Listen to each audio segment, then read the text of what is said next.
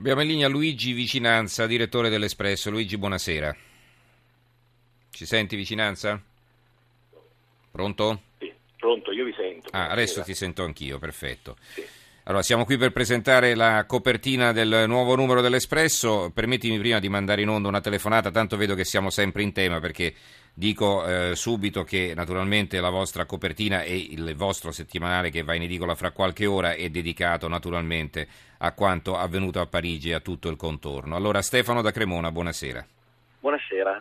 Eh, una, dunque, allora, ovviamente non, non si uccide, non, per carità, non, non è un motivo valido per andare a fare un massacro, d'aver pubblicato alcune vignette più o meno così eh, irriverenti. Detto ciò, però, io anch'io sono del parere che però bisogna avere un, un, un autocontrollo a questo punto, direi, però una, una coscienza di quello che si pubblica.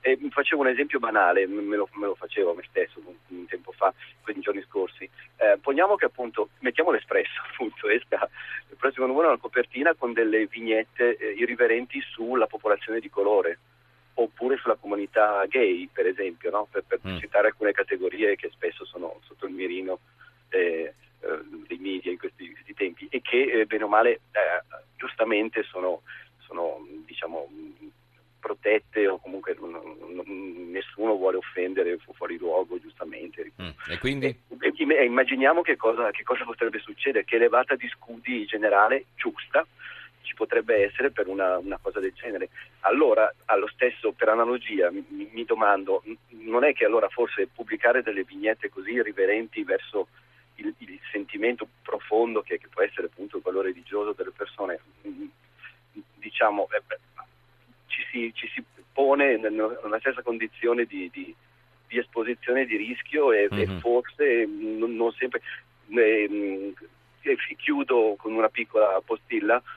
Oltretutto, sinceramente, ripeto, con tutto la, la, la, il rispetto umano, la vicinanza e la comprensione per il dolore e, e l'assurdità di quello che è successo, però le vignette in sé non mi sembravano poi così, eh, così folgoranti dal punto di vista umoristico, mm-hmm. sembravano veramente più proprio come di... di una provocazione, di... dice lei. Esatto, mm. esattamente. Sì, va bene, va bene, grazie Stefano per buonasera, questo suo intervento, buonasera. Allora, eh, Vicinanza, presentiamo naturalmente la copertina del tuo giornale e anche il contenuto, lo ripeto.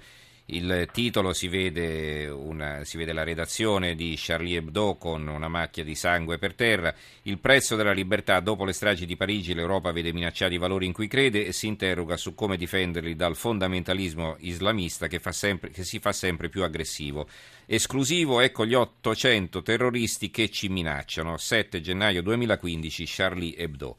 Allora, eh, intanto va bene, raccontaci, magari se vuoi anche rispondere al nostro ascoltatore che faceva un'osservazione, diciamo che eh, si inserisce nella discussione che stavamo facendo con i nostri ospiti, cioè la satira fino a che punto si può spingere. Allora sentiamo anche il tuo parere prima di presentarci la rivista, prego. No, io voglio partire proprio dalla, se permetti, dalla foto di copertina. Noi abbiamo deciso di pubblicare questa foto che è stata scattata dalla polizia scientifica parigina subito dopo la strage, ed è fotografa un momento di, della vita, di una vita normale, no? Si vede un computer, un libro, delle bottigliette d'acqua, una scrivania, per cui vorrei riportare la discussione alla fattualità, alla drammatica fattualità, cioè è stata compiuta una strage per delle vignette, uh, belle o brutte che siano. Possono meritare una strage, possono meritare eh, la vita di quattordici persone, di quattordici eh, eh, scapigliati intellettuali. Non c'è prezzo, infatti noi appunto parliamo di prezzo della libertà. Il lettore Stefano diceva, ipotizziamo che si pubblicano delle vignette in Italia eh, per irridere la comunità di colore piuttosto che i gay. Sarebbero sicuramente delle vignette di pessimo gusto, ma credo che in Italia nessuno penserebbe di, di provocare eh, una strage. E il punto è, siamo laici, l'Europa ha dei valori laici, e chi accetta di venire in Europa eh, accetta questi valori laici, che sono poi i valori fondanti della nostra comunità mm. e che hanno in Parigi e nella Francia, nei principi del, del millesettecentottantanove, l'elemento costituzionale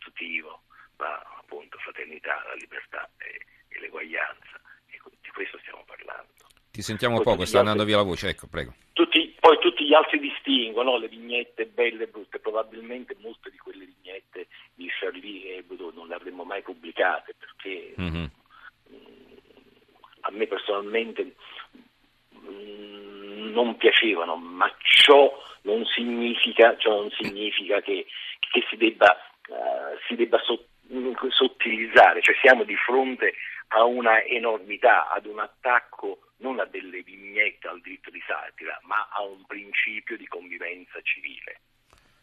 È chiaro, è chiaro il tuo punto di vista. Allora eh, illustraci questa copertina e naturalmente il contenuto del nuovo numero dell'Espresso, prego. Eh, appunto, dicevo, abbiamo deciso di pubblicare questa foto che nella sua uh, drammaticità ci riporta a quel momento.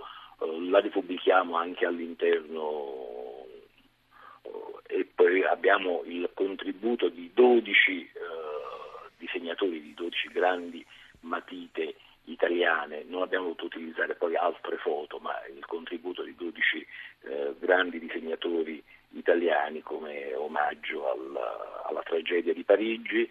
C'è un bellissimo servizio di Bernard Guetta, che è una delle grandi firme d'Oltralpe, che ci richiama proprio ai principi fondanti della, uh, della Repubblica francese, e uh, inoltre c'è un servizio nostro esclusivo su uh, i rapporti che le intelligence, i servizi segreti dei vari paesi europei si sono scambiati. Ven fuori una mappa, una radiografia di ottocento o possibili eh, fiancheggiatori del jihad. Il numero è impressionante, il fatto però che i servizi segreti conoscano i nomi e in qualche modo gli spostamenti ci fa capire che il livello di eh, sorveglianza, oltre che di allarme, è altissimo. Allora, eh, quali sono gli altri servizi che vuoi richiamare? Naturalmente non ci sono stavolta richiami in prima pagina perché la pagina è naturalmente monografica. Certo, tutta dedicata alla Francia. Ovviamente gli altri servizi interni riguardano la politica interna, le dimissioni del presidente Napolitano e le grandi manovre per la sua uh, successione. E poi voglio segnalare um, un bellissimo servizio firmato da Massimo Cacciari, che ricostruisce il complesso rapporto tra due grandi filosofi italiani. Stiamo parlando di Benedetto Croce e di Giovanni Gentile. Io credo, ecco, perché lo voglio segnalare, perché credo che i valori della cultura siano fondamentali in questo momento per affrontare eh, questa fase drammatica della vita europea. La forza della cultura Uh, ci salverà, insieme alla cultura uh, della forza, cioè non aver paura di esercitare la forza per il controllo, per la vigilanza, per il rispetto delle regole.